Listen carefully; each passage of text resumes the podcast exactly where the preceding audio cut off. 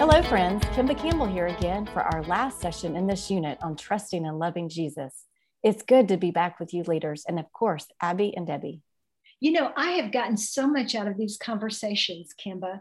I hope you have too, leaders, and that they have been helpful to you as you prepare to teach kids and preschoolers each week.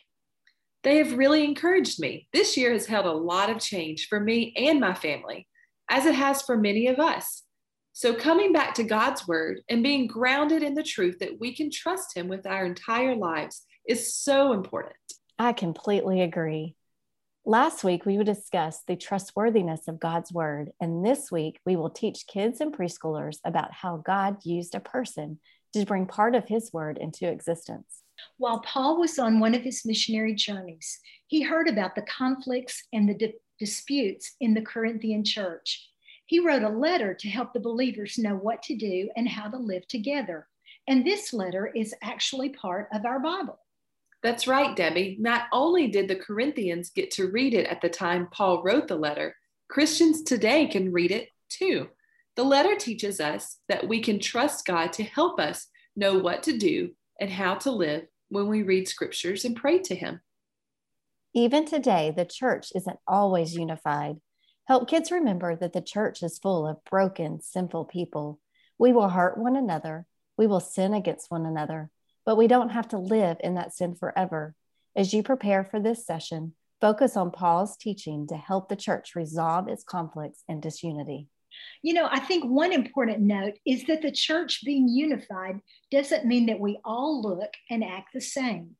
Earlier in the unit, we spoke about how God gives us individual gifts and talents. He also brings us, all of us together from different places. The church is global. We look different, we come from different cultures, and we even speak different languages. We are far from what the world might look, look at as being unified. That's because our unity comes through Christ. Just because we are different doesn't mean we have to treat one another poorly.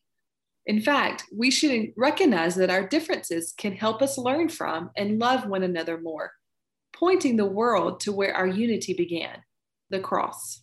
Paul noticed that the church was not acting unified. This letter addresses the conflicts and disputes and helped the Corinthians know what to do and how to live together in love. Christians can t- trust Jesus to help us know what to do and how to live when we read scriptures and pray. As you close out this unit, spend some time discussing how God brings together his church. Ask kids about their different gifts and talents and the different ways that they worship. Our individual experiences and gifts should not separate us, they should help us to love each other better. I think that is a message we could all stand to hear more often.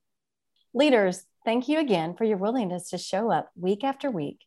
We know God is using you to draw hearts in towards Him, and we pray yours is being drawn in the same direction.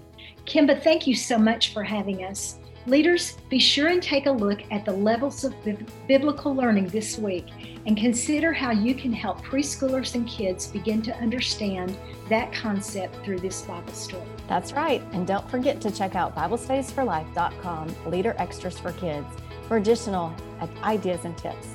Next week, we'll jump into Unit 2 He is God. I'll talk to you then.